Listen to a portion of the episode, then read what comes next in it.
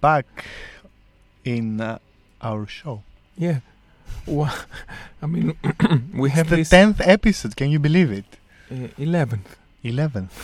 Can you believe it? I think last week you said it's the ninth episode. Can you believe it? And I said 10th. The ABC of FYTA, Yes. the best uh, radio podcast um, discussing art and politics and philosophy and many other things. Many other Anything things. that comes to our minds. Yes. Uh, Lucas is back with us, the sound engineer, after recovering from uh, um, a minor injury. We're here in Baton 7 and we are ready to discuss everything starting from the letter K because that's the concept of the show. Every week we have a different letter. And I have here the clapping. Let's pretend it's a K. Yes. the although it's I one should say that the K show is uh, was a bit difficult to It's find really the hard. words. Yeah, again, Be- after the J show that was also difficult. No, look, it wasn't as as difficult No, I think as the easy. last few shows. No, no. It's a little bit better, but um, because K is not really a letter that many things begin with in the in English, the English language. language. yeah, yes. yeah, yeah. In the German, German? language, it's Mhm. a little easier, but we Mhm. don't use German keywords Well, not yet. yet. Maybe next year next year. when we start the alphabet from the beginning. Although I, I, I noticed that you wrote Kreuzberg. I did. I Is it cheating? I don't know if we can. No, it's not cheating, but I don't know if we're gonna do that. No. Anyway, Yeah, yeah, yeah. are we? because we've done Exarchia anyway, which is the new Kreuzberg. So are we ready for to begin the the show? Yeah. First word for the day Is killers. My god.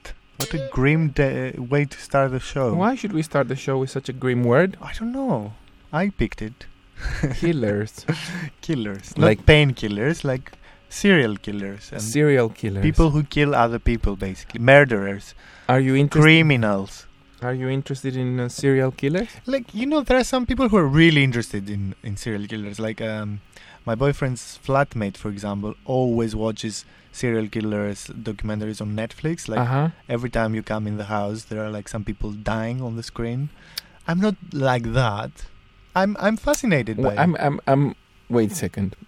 W- why will there be people dying on the screen if it's a documentary about Because- serial oh, killers? Come on, you know because documentaries documentaries. about serial killers don't actually do restagings of That's not true. the moment in which people are killed. No, you've you've you've lost episodes, as we say in Greek.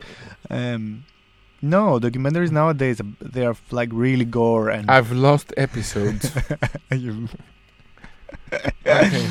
Uh, like documentaries nowadays are super like gore and full of like really gritty details about the murders and stuff. really? Yeah, Okay.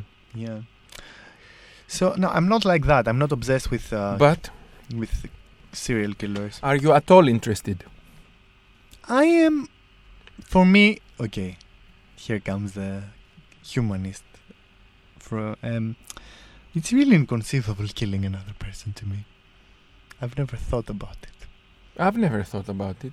So for me, it's this like you know really exciting thing of witnessing someone who actually went there, done and done this really like transgressive thing. So in a way, I am fascinated by this phenomenon, especially the ser- the serial killers, and also like I've studied psychology And so what? and psychoanalysis. So these kind of extreme cases of like psychopathology, let's say, are always interesting in the, in the, in the under this scope of oh, let's investigate how the human brain and the human psyche work. Okay. Yeah. What about you? Do you like serial killer stories? I um you know me, I don't really like anything that is like science fiction. How is that serial? No, that's that's actually as far from uh, from science fiction as it gets. It's Not like really. real stories. No. Yes, they are real stories, Yeah, but they have this exceptionalism that doesn't interest me. you are interested in the more quotidian. Yeah. So generally, Mhm. anything that fascinates most people, I don't like. Mm-hmm. You know that. I know that. Um, Like a hipster. whatever. But I used to do it before hipsters. Yeah, yeah. like uh, Hipster grandpa. yeah. Um, anything that is particularly fascinating in uh, complexity of a long narrative doesn't interest me, as you know. So you, you're not interested in stories that develop over time. Not really. Yeah. However, one day, Yeah. um, my friend Alexandros came to visit me, Mm-hmm. and for some reason, he was. We we ended up. I don't know how it happened, but we ended up looking at serial killers, Mm-hmm. Mm-hmm. and it's interesting to see versions of serial killers that don't have, for me, that don't have so much gore, but they have more kind of Conceptual. conceptual. Concern. Yes. Um, so although some, for example, um, uh, do you know um, Jeffrey Dahmer? Mm, Jeffrey no. Dahmer, he used to inject uh, his victims with formaldehyde. Why? So, so that he- they can stay young forever and he can Oh. have sex with them forever. Oh my goodness. Um, he used to inject fairly young people. Fuck. And so it's a quite um, disturbing case. And he Yeah. was he had a very angelic face and so on. But my favorite is Mm. ah, what's her name? The the, the nurse. Um, let me find it. Sure. But I think she's known as the nurse, the nurse ser- serial killer, if I'm not. Um, no, what's her name? Um, the one with the babies, Genevieve Jones. Hmm. Right, Genevieve Jones is my favorite serial killer. If I could say that I have a, a, a favorite killer, Is that an appropriate thing to say? um, she, her basis, although she traveled a lot, her basis is Texas, Oh my goodness. which is a very beautiful state for such stuff. um, she is responsible for the deaths of about 60 children. What she did is she once, uh, before she became a serial killer, she was a nurse. Well, she was a nurse also when she was a serial killer. And um, she um, once, somehow by mistake, saved the child which was almost read, almost about to die. Right. So she she performed a sort of miracle, a sort of Mhm, medical mhm, miracle, and all mhm. the doctors were like, "Wow, how did she do that?" and stuff like that. A medical miracle. Then she continued live, living her life, but of course, you don't perform medical miracles all the time. Absolutely. like so, for very for, you're for some time after that, her life was kind of dull. Yeah. So at some point, she was like, "I want another medical miracle." Mm-hmm. Um, but the problem was, how can you plan that? Right. So that's ho- when the story starts getting really dark. She, when the doctors weren't looking, she injected babies with some poison, Mm-hmm. but not so much in order to kill them, Right. but enough poison in order to um, ma- make their condition critical. oh. So they were in critical condition, but because she knew what exactly it was, it was possible for her to reverse the Oh, effects she was. of it. She would cure them. She wanted to cure them so that she can be hailed a hero again and again and again. So How she was she half- a serial killer then? Because very many times it didn't work. All right. And so very many times, 60 in fact, oh my uh, goodness. they Sixty. Six. So. six zero, yeah. They they Fuck. she tried to she tried to um, um, um, reverse the, Mm. the, the the poison, but didn't manage. And some cases they she did. So every time before they realized that fuck she she's responsible, she's been doing this. Um, Mm. Before they realized that um, she saved Mm-hmm. in inverted commas very many kids and then but very Mm. many others also died um, So tragic. um, it's ve- I think, I think it's I, I think it's my favorite story because it's something to do with um, heroic Mm. uh, understanding of science Mm. and how science is seen as this kind of uh, you know super Superpower, superpower basically. basically yeah But it's also kind of to me it's qu- quite fascinating that in this in both of these stories you can see an underlying kind of um, reasoning be- be- behind the, the, the act. And I mentioned Yeah, usually there is. I mean, serial Hmm. killers explain. It's not like some kind of gore, like Yeah. in a horror movie Yeah, that yeah, just happens uh, with no reason. This is the thing. Uh, when I was when I was uh, studying psychology, one of our professors, uh, her her research was about uh, uh, children who kill their mothers, Okay. and all of them, w- when it comes to mother side, matricide, I don't know how it's called. Um, all of them, when they go to the court, basically the court says this person cannot be sane. So basically, they are always uh, put in a psychiatric prison, not in a not in the real prison. Uh huh. Um, and we actually uh, went uh, as a field trip to the psychiatric prison in uh, in Daphne. It's terrible. It's the last really violent asylum in, in Greece. Um, they have them like bound in beds and stuff. It's super terrible. Mm. But one of the the, the, the, the, the arguments that this professor was making uh, was that this thing that there is in the Greek law, and I think in most l- legal systems, uh, in Greek it's called akatalogisto. It's like you don't have the responsibility of your actions, of your own actions. So if you if you're crazy, according to psychiatry, then the court cannot basically um, m- like judge you because you are not responsible of your own actions. And what she was saying was that there is no person that is that has no reason, like that does a crime without a reason. Basically, that like this is impossible. Every time there is a crime, there is like an underlying reasoning, and if you ask the people, they will tell you what's the reasoning behind their crimes. Okay. And in the case of matricide, it was very often very concrete and like you know long-term uh, reasons behind the, the crimes. Thank you. That was a heavy topic, I think. Should we go to a song? Yes, let's go to Let's song. listen to something by Herman Kopp. Good.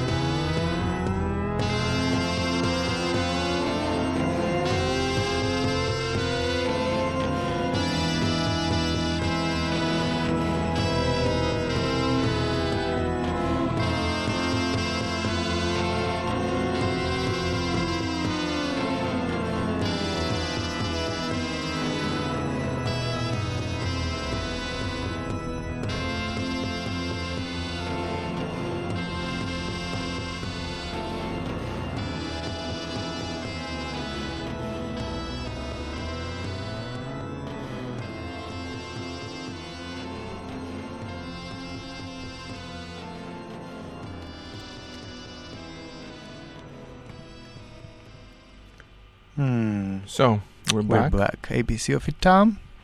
Did you like the song? I really like it, and sometimes I'm like, how many things that I don't know can you find? like literally hundreds. yeah, you know me. I like But to play obscure things. And it's really nice, though. That's the thing. It was um, it's uh, yeah. Herman Kopp is one of uh, one more from of the Neue Deutsche Mm. Welles period. Uh, fantastic uh, Good auteurs, period, good period. auteurs. Um, uh, he released things in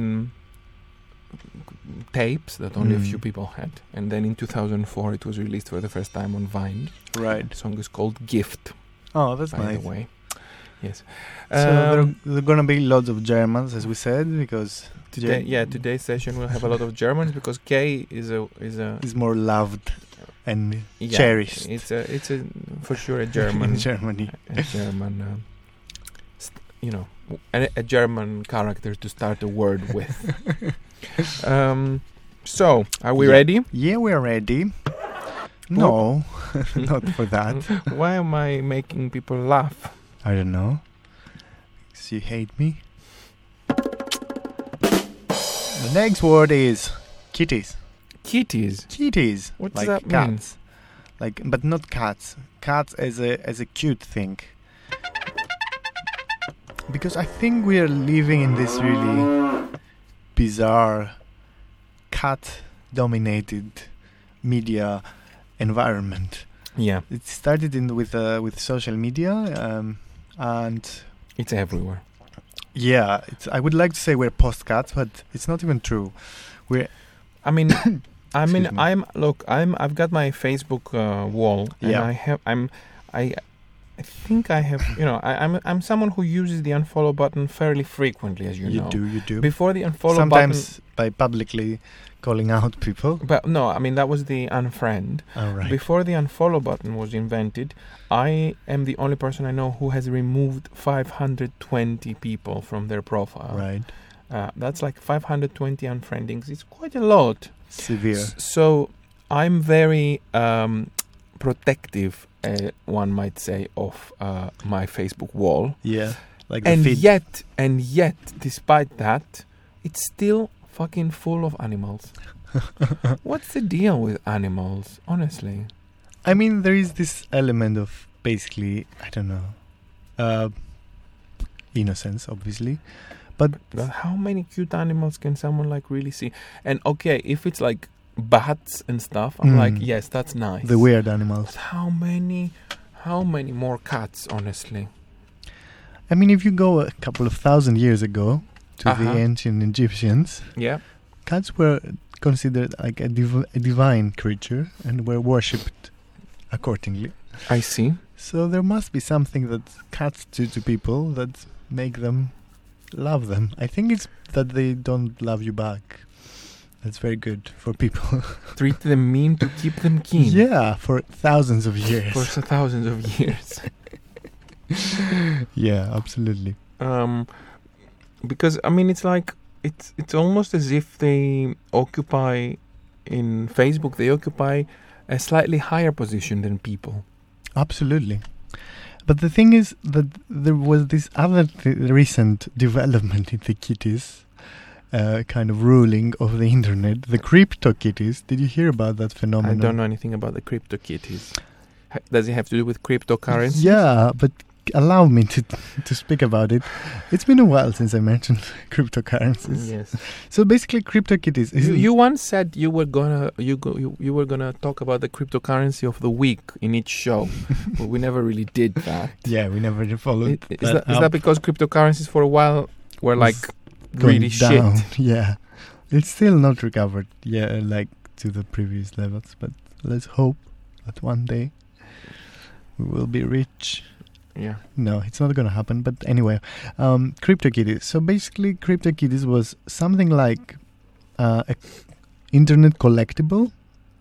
So by utilizing the blockchain, each of the CryptoKitties had unique characteristics that you could not copy or like basically make, uh, remake, um, and and then you could breed the CryptoKitties between each other and produce new CryptoKitties with unique characteristics. And as the game progressed and more generations of CryptoKitties came into being, they would have more surreal characteristics. They would be like half a mermaid, or like they would wear like funny hats. They would have funny facial hair. And the more you breed them, the more strange they became, and the more rare they became. And the more rare they became, the more expensive they became. Okay. So at some point there were cryp- like at the peak of the frenzy that lasted for like a week. Uh, you could buy Wait, cryp- wait. All these things that you described with all these comma and comma and comma and the more that that lasted a week. like maybe three weeks maximum. Okay. But at the peak of the fad, like you could you could when was the peak of the fad? uh, Six months ago. like, yeah November. You could buy like a crypto kitty for saying 40 euros and then sell it for 100 120 and 1000 there was one crypto kitty that was sold for like i don't remember something like 17000 like crazy amount of money. Why? the idea was that this wouldn't like this would last for for a long time. It's basically a classic pyramid scheme. Uh, people thought oh if we buy one now it will be much more expensive later. Uh, but obviously it didn't work. And If you're gonna buy something like that, which is like thin air for seventeen thousand, how much money are you expecting to make, really? this is a good question but i think with the when the cryptocurrencies go up in the periods of like what we call a bull run what does that mean? like you know everything goes up basically and you don't even have to worry uh, because everything doubles every day Uh huh. Mm, then in these kind of periods, people lose sense of how much money they have, how much this like because it's it's just numbers on the screen and you don't you don't really realize the value and you just think it will keep going up basically so that's the story of CryptoKitties. I'm glad because I, bu- I bought one and I sold it the next day, so I made a profit, like a small profit, but I made a profit. But I'm glad I didn't keep it. Should we? Does that uh, conclude our kitties, uh, part? Kitties. But the thing is, just I want to add the specificity of kitties because it could be anything. It could be robots, it could be I don't know, naked women. It could be anything, literally anything that would be the the blockchain collectible. But it's it's not uh, it's not by uh, uh, it's not by chance that it was the kitties that captivated the people's kind of imagination and became the biggest um, blockchain kind of game phenomenon. Yeah. So we're living the cat era, I guess. Absolutely. Yeah. Okay, let's move into a song. Uh, band from the Netherlands called Kim or Kiem. I'm not sure how it's pronounced. hmm And the song is called Request to Obtain. Mm, nice.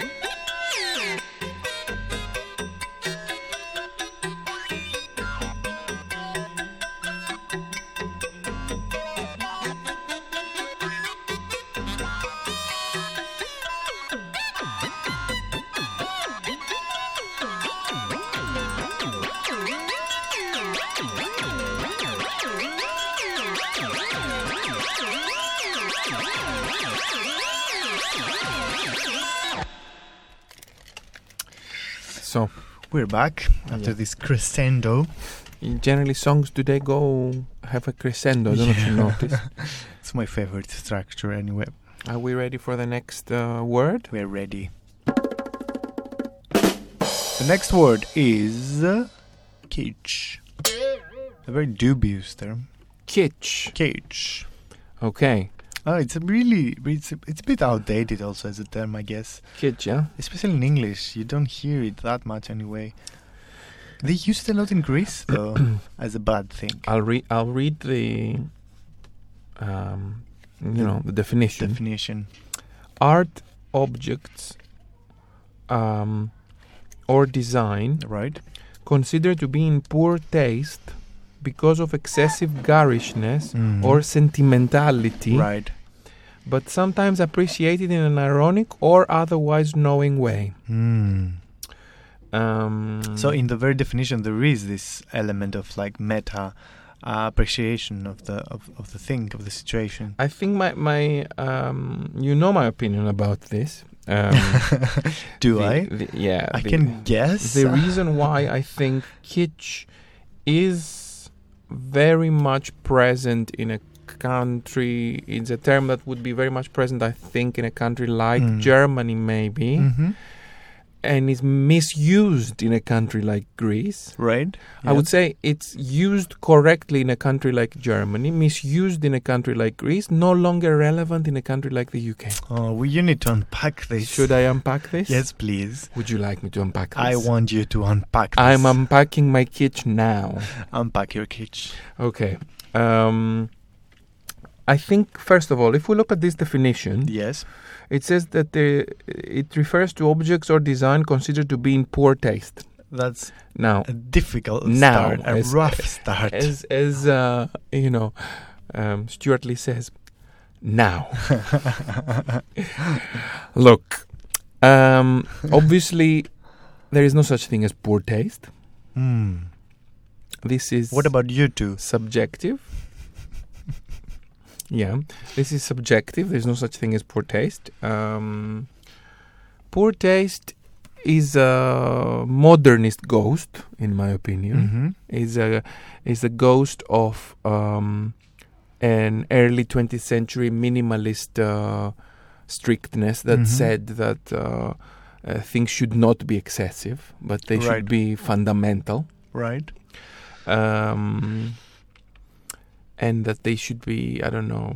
Um, I mean, obviously, early modernism had its own reasons for existing. yeah, existing. it's like functionalist and like essential.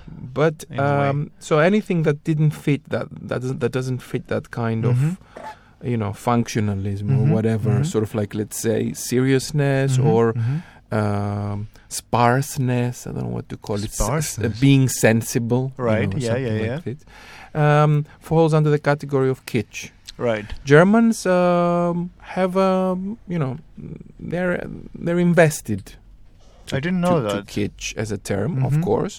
Uh, Germany is very much into. Is it a German word anyway? I don't know the origins. I don't know the origins either. You want me to look to look the origins up? Mm, yeah, it could be interesting for this discussion. I mean, As a descriptive term, kitsch originated in the art markets of Munich. Uh, you well see, done, you. In Mhm. the 1860s and the 80s, 1870s, Mm-hmm. describing cheap, popular, and marketable pictures and sketches. Mhm, mhm. Das Buch vom Kitsch. Mm. Hans Reimann defines it as a professional expression born in painter's studio. Mhm, mhm. Um, and uh, of course, Walter Benjamin talks about kitsch and so on. Um, so the German side of this thing is not really as I mean I, I think in Greece it's it's considered like a no go. Yeah, yeah, yeah, absolutely. Like it's in bad taste and therefore that's bad Mhm, mhm. and you shouldn't do it. it's like a swear word. Like, oh, this thing is. Yeah, it's it's it hasn't been reappropriated, let's say. Also because Greeks don't don't have the term camp, Mhm, so mhm. none of that stuff really. And sometimes it's used inter- interchangeably, like they, they refer to something that's camp as kitsch in Greece. yeah, Greece. in general, all these terms in Greek is is are, are, are dreadful. The relationship between kitsch, camp, trash. Mm. Uh, I don't know. It's Mm. it's or pop even Mm, is mm. are interchangeable and Mm, mm. really falsely applied. Mhm, mhm. Um, but Germans have an investment in kitsch um, in a sense of um, taking an actual pride in things that can be like that, Mhm. whereas the Brits, for example, would go there only ironically in Mhm, a mhm. way. Mm, I would- well, that's not true. That's not true. What about the, the the middle class kind of celebration of like you know weird China and like this eccentricity, the the middle class eccentricity of Englishness. You know what I mean? Like the the, the eccentric aunt- aunties and you know this this kind of Um. Yeah, perhaps. I mean, I, I, I don't know to, which, to what extent this is unironic. Mm. because I think irony is really embedded quite deeply in pop in in uh, British pop It's culture. already there before. I think so. yeah, yeah, it's true. I mean, these are some of the stuff that uh, when I landed in the UK in the mid late 90s, we were doing in cultural studies, and we had a you know the very first module that I had Yeah. to take and I failed was called images of Britishness, Oh my goodness, and it was impossible. that's you so know, hard for because you. it was very difficult for me to r- realize the concept of you buy a newspaper and do not actually believe what it says yeah, when they were referring to the sun right. that you know that people can be buying the newspaper because it is not true what it says so um This is a strange module to, to, to land on. yeah it was very very difficult but anyway um so uh i don't know the the the here in greece the the, situation with kitsch is uh there is a lot of unintentional kitsch Absolutely. um but uh, overall i'm not too keen on that term i would Mhm, say mhm. I, I would go with someone like um i would imagine that if i had here instead Mhm. of you to be looking at if i had mia Yeah. and I said to what MIA, would you say to what- MIA? and I said to MIA, "What's your opinion about kitsch?" I'm sure she would respond something like, "There's no such thing Yeah. as taste is uh, a multicultural Mhm. amalgam of things." I Uh, think that's the main reason that in the UK this is relevant because there was such an there there is an embrace of this exact element of multicultural kind of colorful and kind of uh, postmodern uh, multi-layered visual uh, palette yeah mixture yeah hybrids and I think it would be considered even racist to call this kitsch. Yes. so Abs- I think there is there is this kind of th- that's why they're in a post kitsch maybe I- moment In general, I am not interested at all in anything that defines particular modes of taste mm-hmm, mm-hmm. and makes them become the canons of something. right I'm obviously, you know, very happy with uh, saying this is what I like, this is what I Mm. don't like, and I'm extremely picky, as you know. Mhm, mhm. But uh, you know, I could, for for example, when I'm talking about a song, I could uh, use musicological arguments about why is is a complex song or Mm, isn't. mm, mhm. But good or bad taste is so extremely subjective that it makes absolutely no sense for those terms to exist. Absolutely. So, um, yeah, a, a dated term in a way Mhm. with its own history. Who knows what will happen to this term? What will life bring? Maybe it will die. Maybe. Maybe. Okay, let's move into a song. Mm-hmm. Kling Klong is the band. Oh, that's a beautiful name. Yes, and um, the um, album talks about loving your refrigerator.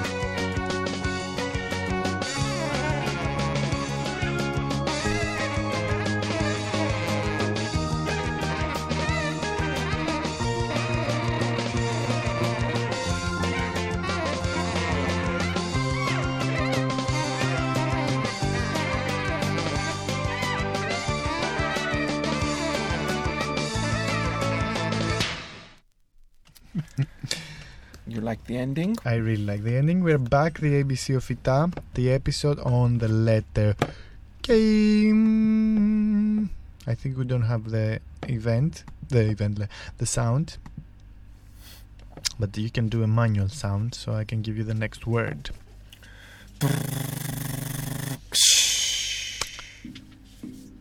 The next word is It's not a word. It's not a word. What is it? Are you ready? Yes. We want. We need sound. Hmm. Can you play the sound bit? Philosopher of the week. That's not the words. It's That's the philosopher person. of the week. Today, Mhm. it's a very dear philosopher to me. Is it? Not very dear, actually, as as a person, but uh, It- someone I've I've read. it's Julia Gri- Kristeva, Julia Kristeva the Bulgarian diva or or spy as or it was, spy, as as it they say. aspired recently. So there was this rumor that Kristeva came to Paris as a as a spy of the uh, the Bulgarian regime of the time, the communist regime. And to be honest, this is this is really funny. Every time um, it's uh, there, there are very often accusations for philosophers and academics, high-profile academics who, who come from non-Western backgrounds, that they are somehow interconnected with the regimes, and the regimes are awful, and you know, like Sarah Mahmoud being related to Erdogan, and you know, but that's that's also has to do with how ruling classes in non-Western places operate, and how this is perceived in the West, where the ruling classes are better at concealing their like shit, I guess.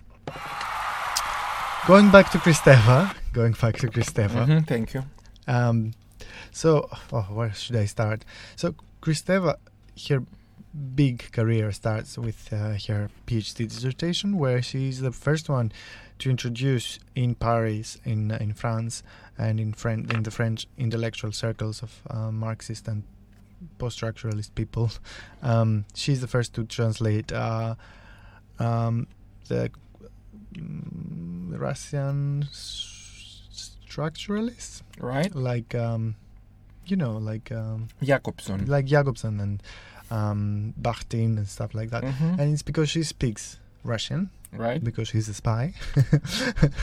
She speaks fluent Russian so she's the one to translate this for the, these writings for the first time and somehow use them uh, in in a dialogue with psychoanalysis um, and with uh, you know with structuralism in general. And this is like an explosive combination obviously.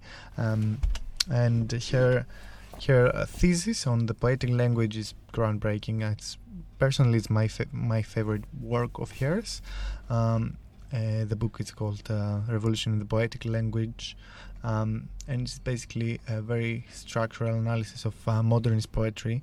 And she, How, how does she relate it to psychoanalysis? so basically, what she she does is she does a very structural analysis. Like she takes the words and analyzes the way they they resonate with the body. Let's say the the rhythms and they're like the way they use consonants and vowels. It's a super structuralist analysis, but at the same time, she says that the resonance to the bod to the body, the, the resonance of words with the body, is related to uh, a pre-linguistic experience the child has in relation to the mother Uh huh. what she calls the semiotic.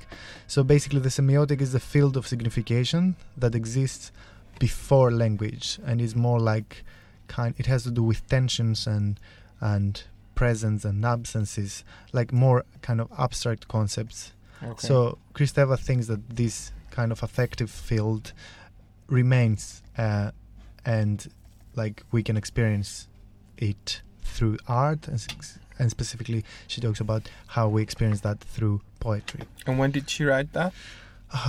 Uh, late sixties, early seventies, I Mhm. think, and it's it's also worth mentioning this anecdote. Um, when she presented her um, her PhD, you know, in in France they have a big like event when you present your uh, when you defend your thesis. It's open to the audience. Um, so there was like a full theater, and uh, what's his name? Uh, Roland, Roland Barthes was one of the examiners. Uh-huh. And when when it came to to when it was his turn to offer some comments and make some questions, he said, "I don't have any question." Um, and this dissertation changed the way I understand text, which is quite Is that what he said? yeah. So it meant that it was a very good dissertation. I think it was very good if Roland Barthes said that, the founder of like semiotics. Um, mm, not really, but you know, an important figure anyway. Uh, so Kristeva then introduced this concept like the abject that was became super huge when uh, Judith Butler uh, discussed it in her um, um, Gender Trouble. what is the abject? Mm, oh, very roughly and very obviously the argument toned down a, a lot um, is what is basically uh, the remainder of the subject, subject, subjectification process. Uh, So anything that is not that cannot become a subject that is kind of um, let's say the reject the rejected parts of the symbolic order. Let's say um, also something that is some the things that cause I don't know uh, disgust and and repulsion. I see.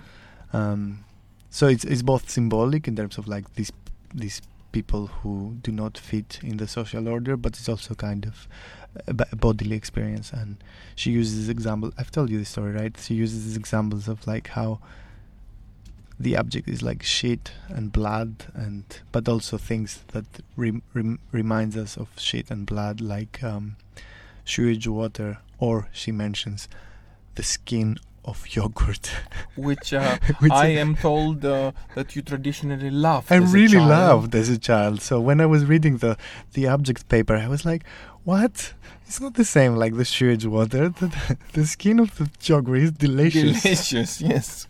she, she, I think Kristeva really, really hated it. I'm sure people in uh, various scenes in Germany would also say that other things are delicious. That like poop.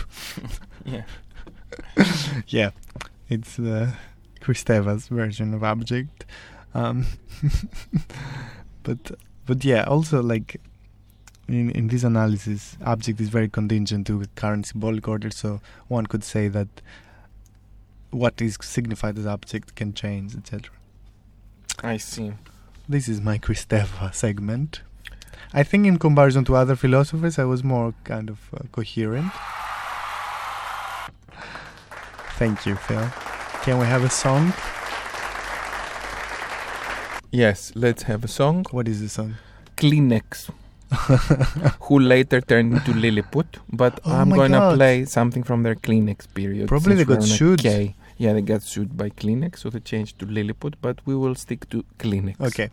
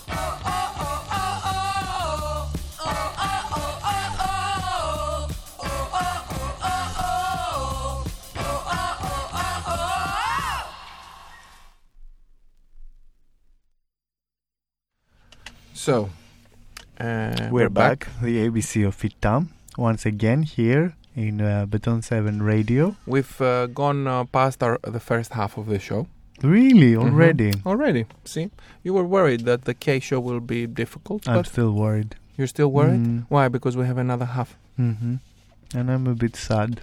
Why? I'm in the K hole. Are you? Let me do um. Um, Dun, dun, dun, yeah, that one. is that a good? Uh, Response to my. Yeah. Thank you, Phil. mhm.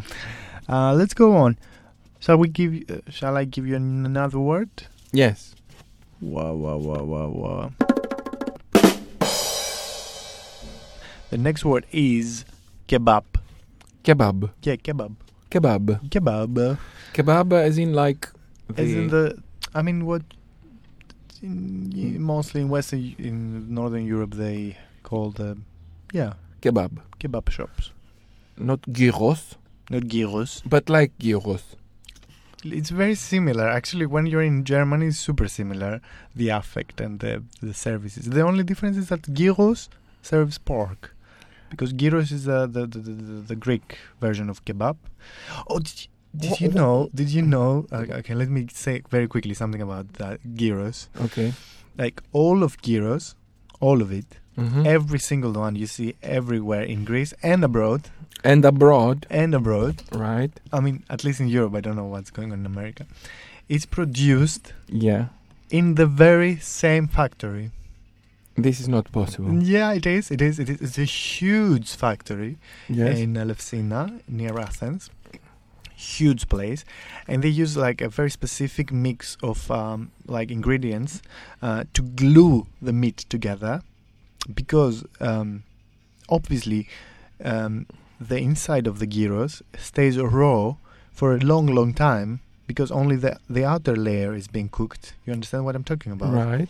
And because it's pork or chicken, which is meat that shouldn't be stayed raw for a long time, Uh huh. they need to put some chemicals to make it like stay like healthy, uh, like healthy and also kind of taste okay.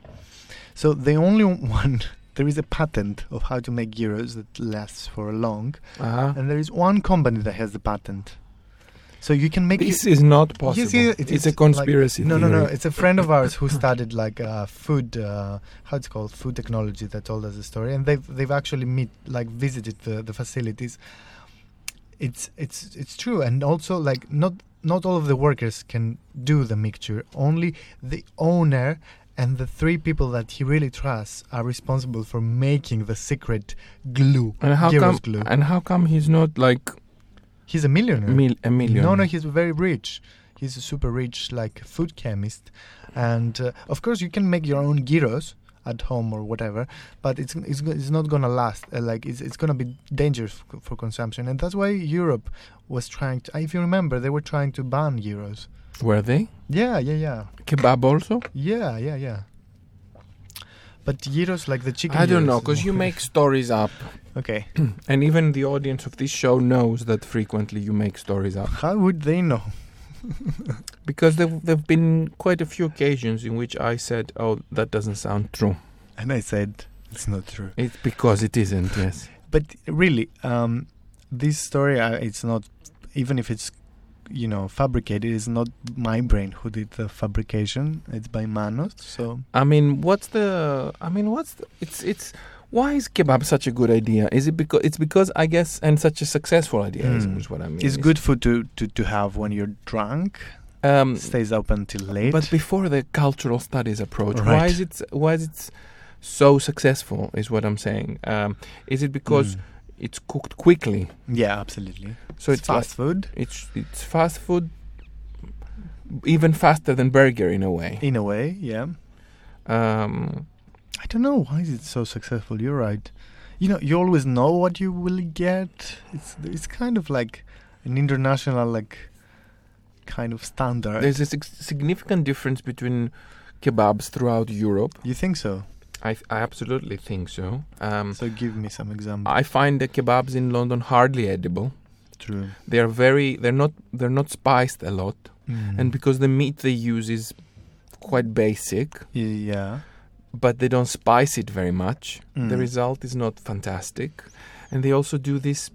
You know, it's it's it's really strange. Uh, I'm going into a slightly different territory, which is the Mm. the notion of the sandwich. But it's really strange that the Brit the Brits have invented the sandwich, Yeah. yet but they don't have no don't understanding of a sandwich at all. Yeah. They put like all the meat in the. They have like an extremely thin pita bread, Yeah. so you, it doesn't hold it all together. Mhm, mhm. Then loads of meat, as as as if this proves that it's value for money, Mhm, mhm. and then loads of salad on top, which you can't really mix with a thing, Mhm. so you can't consume it all together. It's There's super annoying. Yeah, you're right. I haven't thought about it. Whereas in Germany, in Germany, look, it's it's not so simple. Yeah, I tell used to think I I would also go for the same as what you just said mm-hmm. some years ago. Okay. Where I would say, whereas in Germany, yeah, it's very good. yeah. However, What happened? I've realized Yes. that the Berlin version of kebab, which Yeah. is what you also, I presume, know most, Mm-hmm, mm-hmm. is a very sui generis kind of Berlin thing. Tell me, tell me about it. It's not really. It's kind of. A, it's a bit like uh, Fatih Akin, you know. okay, yeah. It's uh, it's like hybridic, you mean? it's absolutely hybridic, Mhm. um, and uh, I think it's as you know. Have you seen the the people that act in his movies? Mhm, mhm. Extremely, you know, the best of both uh, worlds. Yeah. So the kebab of Berlin is a similar thing. You know, it has some wonderful sauces from Mhm. the German style. What do you mean? Like from the German style, you said. Yeah, they have like a Kräutersoße, What is this? like you know, kind of spices sauce. It means nothing. Okay. Herb sauce. It's like some orange thing, but which tastes great. Mm-hmm. It's all this culture of basically mayo yogurt Mm-hmm. uh, hybrid uh, spaces, Mhm. let's say. Uh, a, a bread which is, although it's somewhat Turkish, it's much more intense Mm. than what you would find maybe in, other. in the UK, for example. yes, and uh, altogether, so it altogether has a kind of sandwich feel. Mm-hmm, mm-hmm. Uh, like durum kebab, for example. But durum is a, is a is a is a kind of subcategory. Mhm. But anyway, either for either durum or normal kebab, Mhm. whatever, it's uh yeah, it's it's a I think it's a very successful product. It's actually okay. I'm gonna say something really problematic. I remember when I went to Istanbul and then straight away uh, went to Berlin. I liked the Berlin. I mean, it's not problematic per se because it's obviously closer to to the taste of the European palate. But I really like the Berlin kebab better. Yeah. Sometimes hybrids work better than Mm. the original. Mm, the originals. Um, Yeah. I don't know. Like I think we covered the kebab story. No, I, I wanted to say something else. Uh, Mm. Despite the kebab differences, Mm-hmm. yet I'd Mhm. like to say that I find it interesting that kebab is so ever present in all Mm. in all those European cities. Mm. Do you remember the we paid like I don't remember 14 euros for kebab in Zurich? yeah, I mean, yeah, Zurich is a Special. place. whatever, yeah, special. Um, but I, I, I remember once being in a in a queue in uh, Dalston Mm-hmm. for a kebab, which of course wouldn't t- taste particularly Mm. nice, Mm-hmm. and being in a really long queue and everybody shouting and you know like the Mm. delights of London. Mm. And um, I'm looking forward. looking forward to the delights of London. Um, and I remember thinking, wow, the whole of the Northern European fashion world eats kebab all the time. and I remember thinking, if we are what we eat, then essentially street fashion in Northern Europe It's kebab, is kebabs. essentially. I Yeah. never thought about the connection between kebab and high fashion, Street fashion. street fashion. Street fashion. Right. Uh, There's no connection between kebab and high fashion. Sorry, the, the high fashion people don't eat. Kebab, Just no. eat coke. Yes. um, let's move into a song. Yeah. Another German band, Die Kapazität. Good.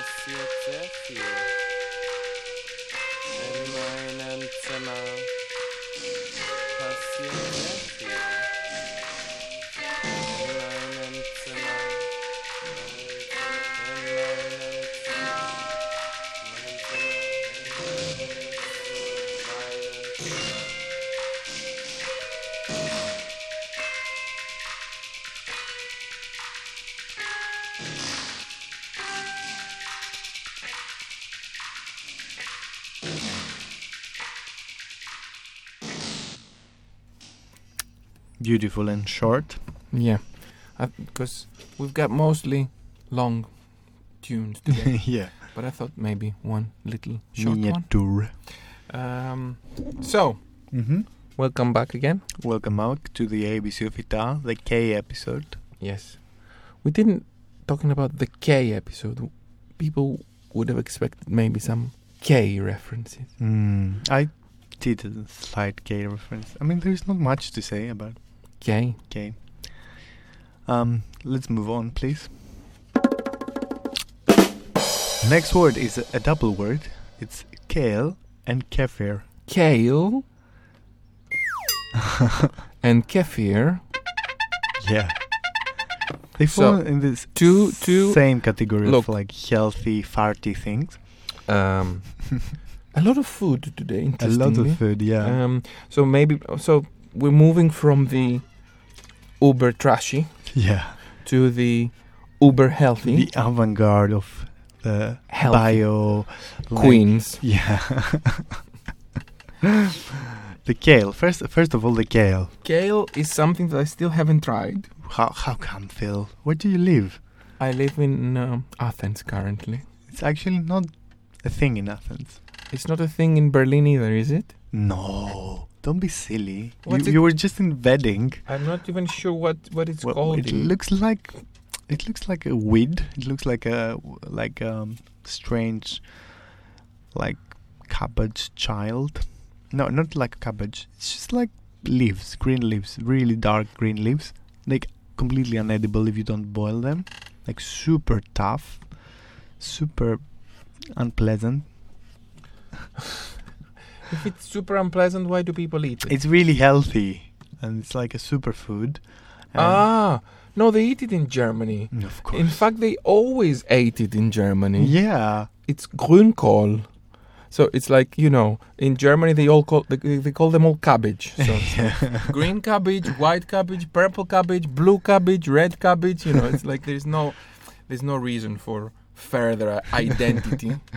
But you know, like um, I'm sure they eat it. Like it's such a German thing because it makes you shit like crazy, um, and also it's very unpleasant and healthy. Um, but the thing is, kale became a, thi- a big thing in the past few years um, with the healthy eating kind of trends and the superfood trends, and they even do this thing called the kale chips, which is like really, really disgusting. Kale chips. Yeah, you just bake the kale Yeah. and then in, in, besides being horrible, Yeah. it's also crispy. So it's like a crispy, horrible, tasteless thing that they call chips. But why is it so healthy? Um, I think it has lots of like uh, iron, and it's like super like good for the um, the digestive system because obviously the the human organism organism cannot process this. It's, it's like literally a cabbage made of steel. if it's so unpleasant, why do people eat it? It cleans the insides of you. Ah, it's like eating eye, uh, like razors. Yeah. it's like eating that machine that opens the like Shredder. cleans cleans the, the, the, the snow out of the out of the streets. Okay. It's the equivalent of that. And yeah. uh, and kefir. I mean, I, before you move to kefir, I'm, I'm, I'm, I find it so difficult when it, I mean, I mean, I'm really, I don't think I'm ever, I'm ready to ever really stay very long in the UK ever again. I don't think because uh, I'm, I'm so easily annoyed with so many things. Um, um, because when kef- kale was, be, be, you know, when kale was like a thing, Mhm. it was everywhere. Yeah. It's the same with quinoa and everything Yeah. in London. It's like because up until 20 years ago they used to eat like rocks and microwavable car tires. Suddenly they discover healthy living Yeah. and it's like sorry, you have to have kale. Yeah. Um, so I, I remember at some point going to back to the UK for something, and I was like, they were like, "Oh, do you want kale?" And I'm like, What? "What is that?" Yeah. It's quite special. But you eat it. Um, yeah, when they serve it to me, I feel like, oh, that's something good for me. After all this crap I've had in my life, maybe this kale will save me from death. Okay, so you don't take much pleasure from it. No. But the kale chips, they really entertain me. It's like, you know, like Dadaism, you know, taking something that shouldn't be there. Like, let's have a window chips, you know, let's have a kale chips. Like pretending you can make kale fun. It's Yeah. really entertaining to me. They do it to kids. Yeah. They give them Oh, rice let's- crackers, Let's let's trick the kids. They will tell them it's chips, but it will actually be like green Armageddon. Look, they, uh, there are chips made of fish in Iceland. And That's nice. That's nicer than kale. is it? I don't know. Is it? I don't know. It's like they do fermented like seal in Iceland. I don't know.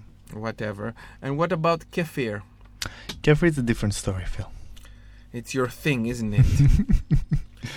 it's very much in the category of abject. It's very much there, like deep in the category. So basically, it's fermented milk, but you can also have fermented water. if you're like a hardcore kefir fan, like Daniel, um, so it's basically it's fermentation, but unlike yogurt and cheese, where you, you just use um, some kind of um, Bacteria. bacteria. This has both bacteria and fungi. It's like a cohabitational colony of bacteria and fungi. Hmm? They live together and they make the milk into disgusting Into milk. yeah. it's called kefir. But I really love, love, love, love. Why do you love kefir if it's I so like disgusting? how it's a bit like it's like really tangy and a little bit fizzy and makes my poop really pleasant. That's it. Yeah, because kefir is one of the probiotic things. Did you try it in uh, in in Berlin where they have it like fresh Uh, in the like, shops? do you mean Ariane? Ah, it's not the same. No, it's very different actually. Ar- Ir- Iran, Ariane, or Iran. Iran. Iran. Ariane is another German thing. Yeah. Iran. Ariane is another part of Berlin. yeah. it's uh, yogurt with water. It's very different. Yeah. hmm Ah. It doesn't have the, the combination of fungi and microbes. And the thing is that Is Um, kefir now b- popular in Northern Europe? The thing is, before kefir became popular, kombucha came and stole the, the moment. So what is that? kombucha is like this huge mushroom that looks like um, a jellyfish that you put in uh, water with sugar and makes it like really fizzy and fermented, like slightly vinegary. Sounds delicious. it's actually quite nice. I, I like kombucha. Um, and in Greece, they call it kompatsa, so they have they don't have to deal with the the word. Rhyming problems. Yeah. Um, Okay. so then kefir lost to kombucha, but kombucha, if you do a mistake, it can turn toxic and you can die. Whereas with kefir, it's safe. Okay. That's nice. It's nice. Not dying. It's quite nice. Would you like to say anything else about Kefir before we move into a song? No, let's go to a song. Okay.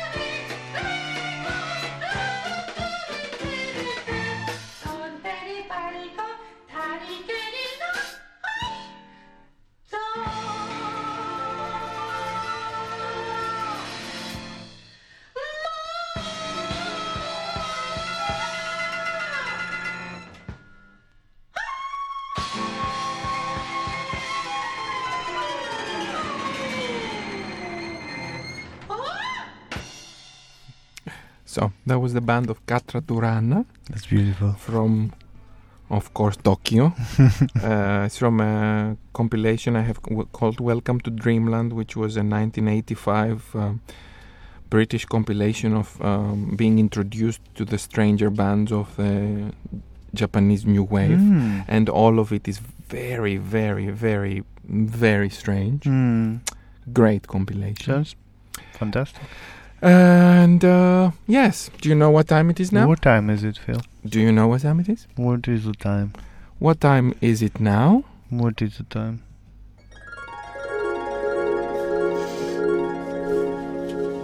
Poetry time. Oh, it's poetry time, Phil. It's time for poems.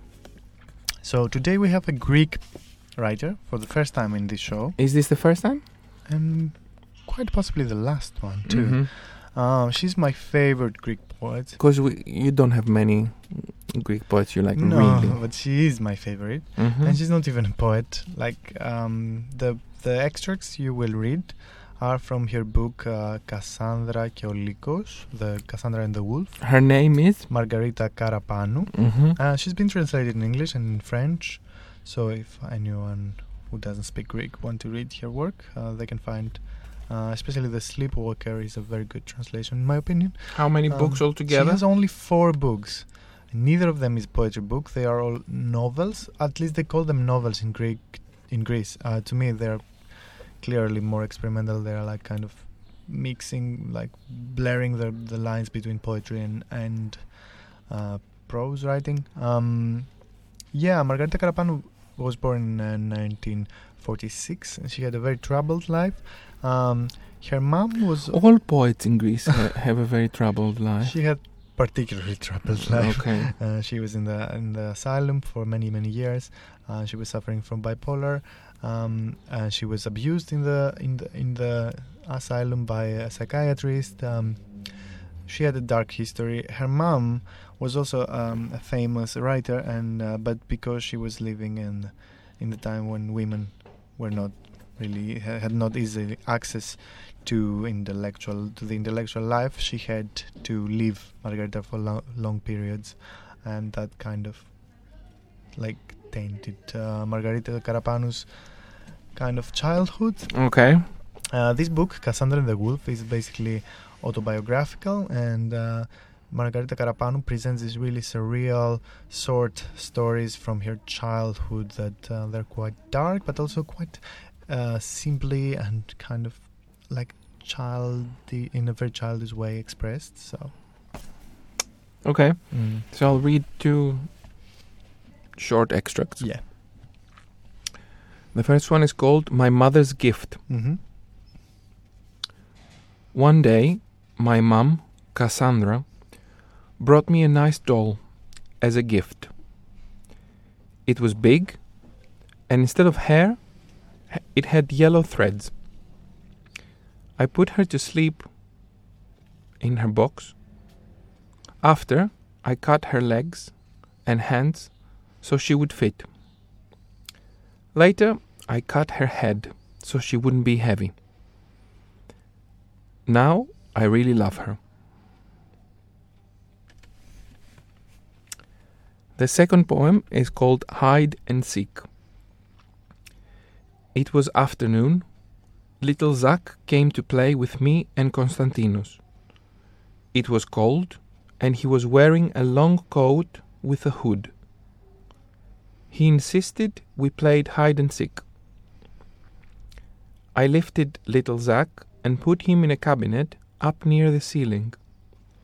I locked the cabinet, and then we forgot about him and we went to eat lemon pies. Three days later, they finally found little Zach. He was still wearing his hood, but he looked much smaller. He looked like a tiny mole. That's Margarita Karapanou. the whole book is so intense. Uh, it's full of like these childish stories with a dark twist, and uh, and yeah, I mean, once you It's, find there's no dark twist, they are dark throughout. throughout, yeah, yeah, yeah. Um, all of your books are like that. They're brilliant, brilliant, brilliant books. only four, unfortunately, very short. Uh, a friend of mine, when she found the first book by Karapanou, she was so much in love with her and she wanted it to last for long, so she decided she will only read one book per year. so it, it would last more. At least four Yeah, years. at least four years. It's still four years. It doesn't last very long.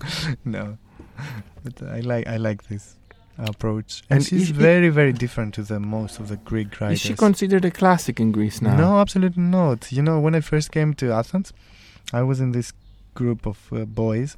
Uh, they were talking about literature and stuff, and they asked me what do I like, and I said I really, really, really like Margarita Karapanou, and and one of them was like, "Who is she?" And I'm like, "She's one of the most important Greek uh, novel writers," and he was like, "Oh, I don't read women," he said.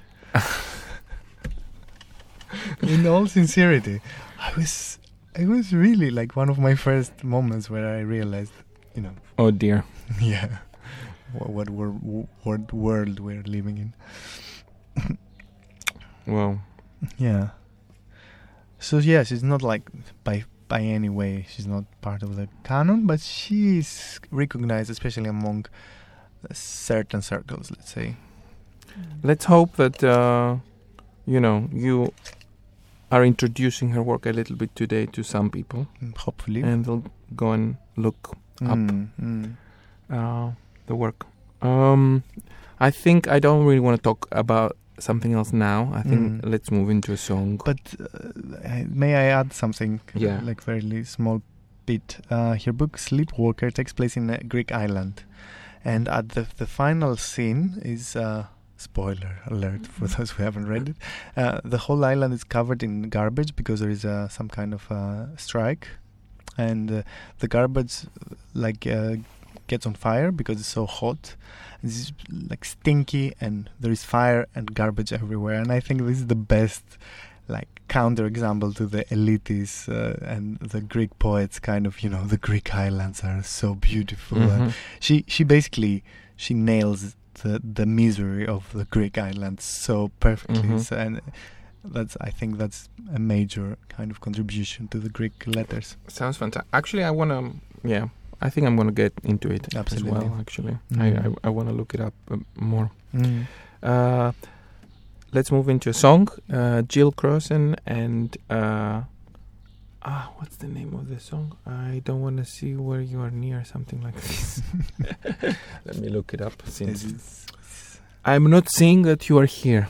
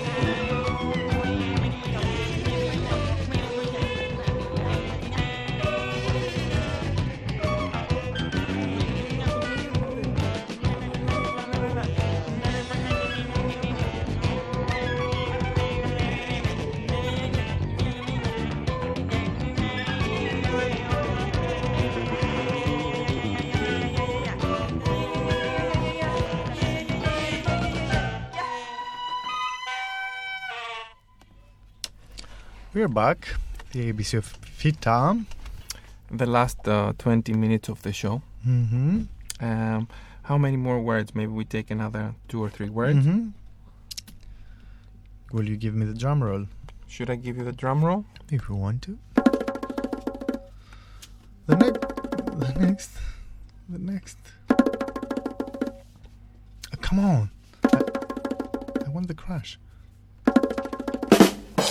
the next word.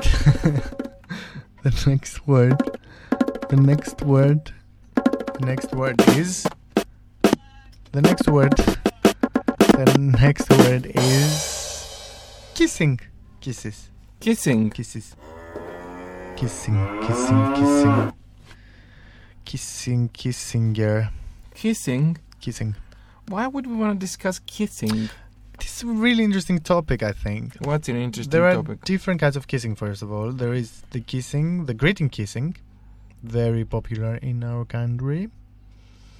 And then there is the amorous kissing. What I, didn't hear. What's are what are the different? There is the, the, the, the, the greeting, kissing as greeting. yeah. And then there is the kissing with the saliva, the, with the tongue, the Frenchy. Which which uh, kissing do you want to talk about? Both. Yeah. Yeah, yeah, but the, the the greeting, I don't know much. I know that there is different number of times you kiss in different countries. Yeah, like in Switzerland, for example, you have to do it eight times. No. No. well, you have to do it three times. Three. Yeah. That's a lot. Strange. The Swiss are not that warm otherwise. Strange, huh? I think One, two, three. They exhaust all of their like feelings in this compulsive kissing. Yeah, something like that. There's this. no much left. I um, always have problems with the greeting kissing. You don't like I don't really like it's it. because you're beardy. No, it's not physically I don't like it. I don't like this kind of um, Forced uh, proximity. forced proximity. Yeah, Yeah, I really don't like it. Shitty. You don't like it either. I don't. I hate I'm it. I'm the one that speaks here, but you are even worse than me. but I'm trying to. I'm trying. I'm I'm I'm not happy with that. pushing myself to remember if I've ever seen you. I think uh, my family is not very kissy. I never kiss my brothers, for example. no. No. So it's like anti-kissing kind of Um, attitude I I was grew up in. I was um in a band, as you know, in London with uh, Mm. various people. Yes. And um, one of them wa- was a French bassist. Oh no, uh, f- both French and a bassist. Ah, come on, he's fine. It's not a good combo, I'm saying. And he um he was quite alienated by the fact that I didn't kiss when I Did you reject the kisses too? I didn't reject the ki- I didn't push Did you, people like, away. punch them and stuff. no, but This is my personal space. you you know that um you know you know that uh, when you try to kiss someone or Mm. hug someone and They it, know if they. they and it doesn't go well. yeah, you it's know. really bad. like for example when we meet people from the um, you know municipality of Athens and Yeah. robots and Yeah. they try to be human Yeah, like that. yeah. And they So- leave when they kiss you. They leave like slime on your like. Aura slime. anyway, um, so um, yeah, I have um, I'm I'm I'm working on it. Mm, it's never too late. Mm, I think what I mean by working on it is two ways. Yeah, I'm both working on kissing yeah. greet people for greetings Yeah. and on teaching people not to kiss when they greet. Ah, so it's a a- twofold project. You know, I like the like the informal hug as a like fake proximity kind of greeting thing. More civilized. Yeah, hug is better.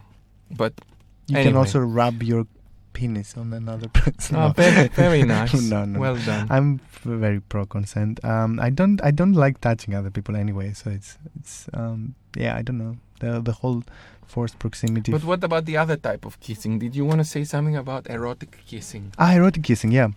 Um, a few years ago, before I left to London, uh, there was this there was this game in in queer parties. Um, that was called the Hat. I don't know how it started, but it was super popular. In every party you would go, like a queer party, you would go. They would play this game, which is basically you would give the hat. There was a hat, like a fancy hat, and you would pass it from one person to another, and you had to give it with a kiss, like a proper kiss, mouth to mouth. I mean, you could obviously say no, but most people d- wouldn't say no. Peer pressure. Yeah, peer pressure. So it was like you would you would end up kissing all these like strangers, and. This is not erot- a case of erotic kissing. no, it was Not really. Mm, s- could be. This is a, a very special Greek mix of you know, customary kissing meets Like- tongue, tongues, the use of tongues. Yeah, it, it was really intense, and I remember like it was very casual, but now from a dis- safe distance, this was like a really bizarre game. Um, but it was also kind of interesting because you, you would like if you were gay, you would kiss women, and you would kiss lesbians, and if you were straight, you you would kiss like people of the same gender, and it was kind of a, a safe and easy way to play with the idea of queerness, and also like I found out lesbians kiss really nicely, according to my taste. Like not like you know how gay men like they poke They you they prod with the tongue too much. to find like oil. Um, the lesbians are not like passive. They, there is tongue. It's more like wholesome. It's wholesomer. it's more round. Yeah, and like complex and kind of, and also waiting for your response. More like response based tongue. You could say the same a, little bit about uh, cinema. You're very far from the microphone. This, I think it's the same with cinema. I think lesbian cinema is much more response based than gay cinema, which is just prodding. yeah. If you don't have anything more to say, I I, think we will mo- move into say. a song, or rather a piece of music Yeah. um, by an artist called Cheri Knight. Mhm. Knight as in like Oh, with a K, Knight. Knight. primary colors. Nice.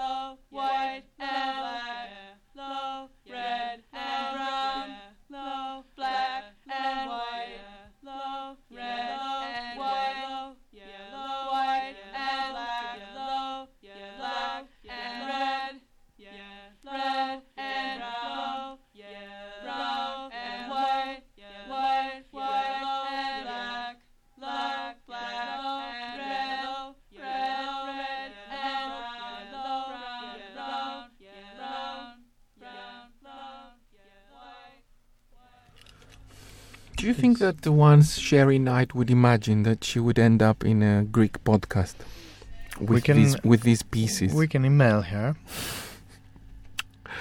yeah. It's not Greek. We speak English. Okay. Right. It's an international Podcast. podcast. Right. Are we ready to move into the next? Uh, and would that be so many words. actually? Hmm, no. Do how many words? How many more words do we have? A couple of them. A couple of them. Yeah. Okay. Yeah. Yeah. Should I go? What? The next word is kink. Kink. Yeah, kink. Not Kink. king. Like kinky. Kinky. We've spoken Like- very many times about so many. Uh, people would think we're like posers. so many times about BDSM and all that stuff, and haven't sex and blah blah. we? Ah, why should we mention this again? Is it because we don't have any it's K words? because? K words are sparse. Um, what do you think of kinky things? Do you like them?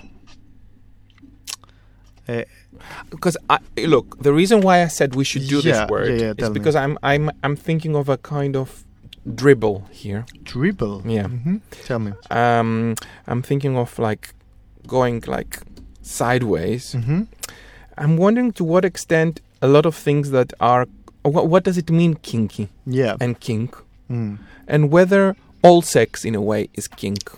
Okay, I see where you're going. Um, so the distinction between vanilla and kinky. is not. I'm not too sure what that exactly means. Would you like to elaborate a little bit? Um, for example, nudity. Mm-hmm. For very many people, nudity It's has kinky. something kinky, hmm and for very many people, nudity has not n- something not at all kinky. Right. So clothes and nude nudity hmm are very interchangeable. Right. For some people, for example, um, you know, being like dressing up as fluffies or something like that is Mhm. their kink, Right. and for some other people, being normal is not really their kink, but in a way, kind of is. I mean, okay, there is historically like a kind of sex that is considered the normal. That is like the copulative copulative sex for making children. But Ama- outside of the making children part, yeah, which, as we know, is not really percentage-wise the most common kind of sex that happens. no, no, not at all. everything else Is- i think in a way is rooted in fantasy Mm-hmm. even if it is even even if it uh, you know even if it is about i don't know maybe i'm entering psychoanalytic No, that's super that I sh- psychoanalytic. i shouldn't i shouldn't because i'm not trained But whatever, you tell you tell us your story. um, i'm just wondering to what extent uh, the performance of normality since everything is a performance the performance of normality is a kink of some sort I mean, that's exactly what. and also exactly, but that's similar to what Lacan says. Lacan Lo- says there is no such thing as a sexual relation, and that's exactly the reason because, like, there is no such thing as a pure sexual act. Everything is fantasy, Mhm. and everything is imbued with meaning, and is there is always like an impossibility to reach the the, the the the fulfillment of the fantasy. So in a way, there is no such thing as sex. Everything is kink and perversion. i'm glad i agree with him You see? Um, be- because also, you know, I'm thinking to what extent, when, for example, let's say you have a kink, right, Mhm, and your kink is to wear leather trousers. Right. Surely that at some point becomes normalized, Absolutely. Yeah. and therefore, by the time it becomes normalized, Mhm, mhm. it's it doesn't mean you don't like it anymore, mhm. but it means that it doesn't hold the same kind of uh, transgressive Mhm.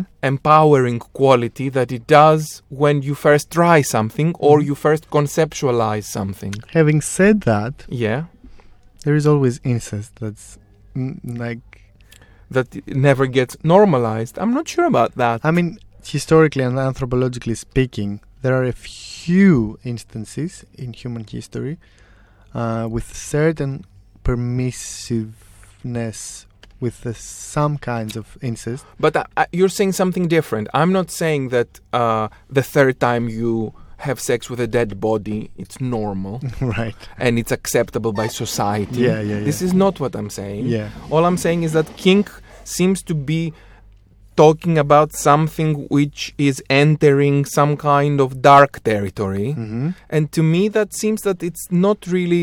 I cannot see how that can be, uh, can stay the Mhm, same. I mhm. think anything that we repeat gets normalized.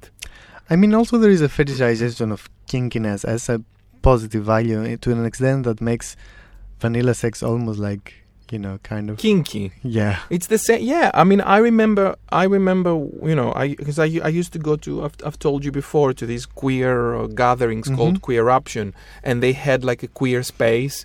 Uh, sorry, they had a sex space on particular days Mhm. where you know consent and la la la, and uh, you know uh, Mm. celebrate bodies and so on. And it was very this kind of over sexualization of uh, the bodies was very difficult for me. Mm. I didn't find it at all kinky. I don't like sexy. I didn't find it at all sexy. I preferred to like maybe play with toys or something like this at the same time as this was taking Mm. place. Yeah, yeah, absolutely. Um, or you know, people go to nudist beaches and I don't find them at all Oh my god, that's the least sexy place Mm. like ever. ever.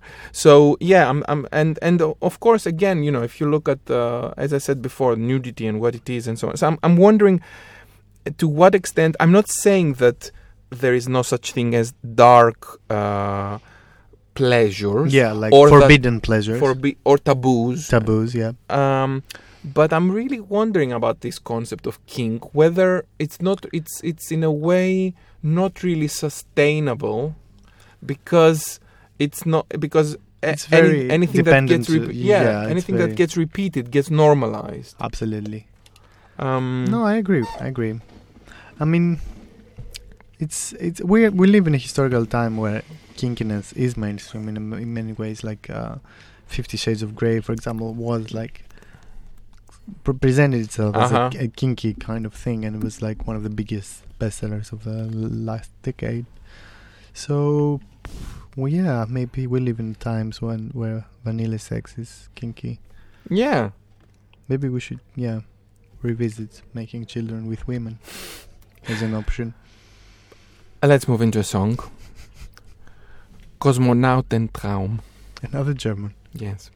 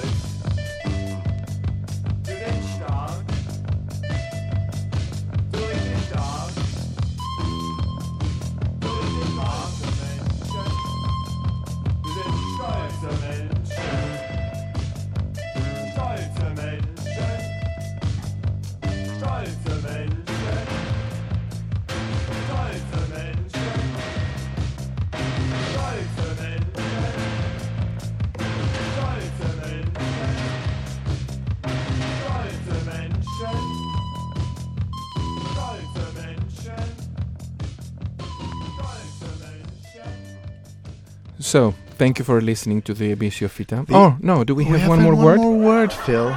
Yeah. The ABC of FYTA. The ABC, with the best podcast around. What's the last word? Well, well, well, last word is knowledge. Knowledge. Knowledge. Yeah, knowledge. You know Look, why? we have like one minute to, Yeah, to talk about knowledge. knowledge. There is, there is opinion. There is an opinion. There is the opinion, and also there is knowledge. Knowledge. There is opinion There are opinions. and there is knowledge. People have opinions. I, this is a saying that I made up. Υπάρχει η γνώμη, υπάρχει και η That's γνώση. the Greek version. Oh, the children are not amused. Yeah. The children are more of the opinion kind of people. There is scale, but there is also scale. Thank you very much and goodbye. See you in two weeks. And I, we leave you with Kraftwerk. Finally.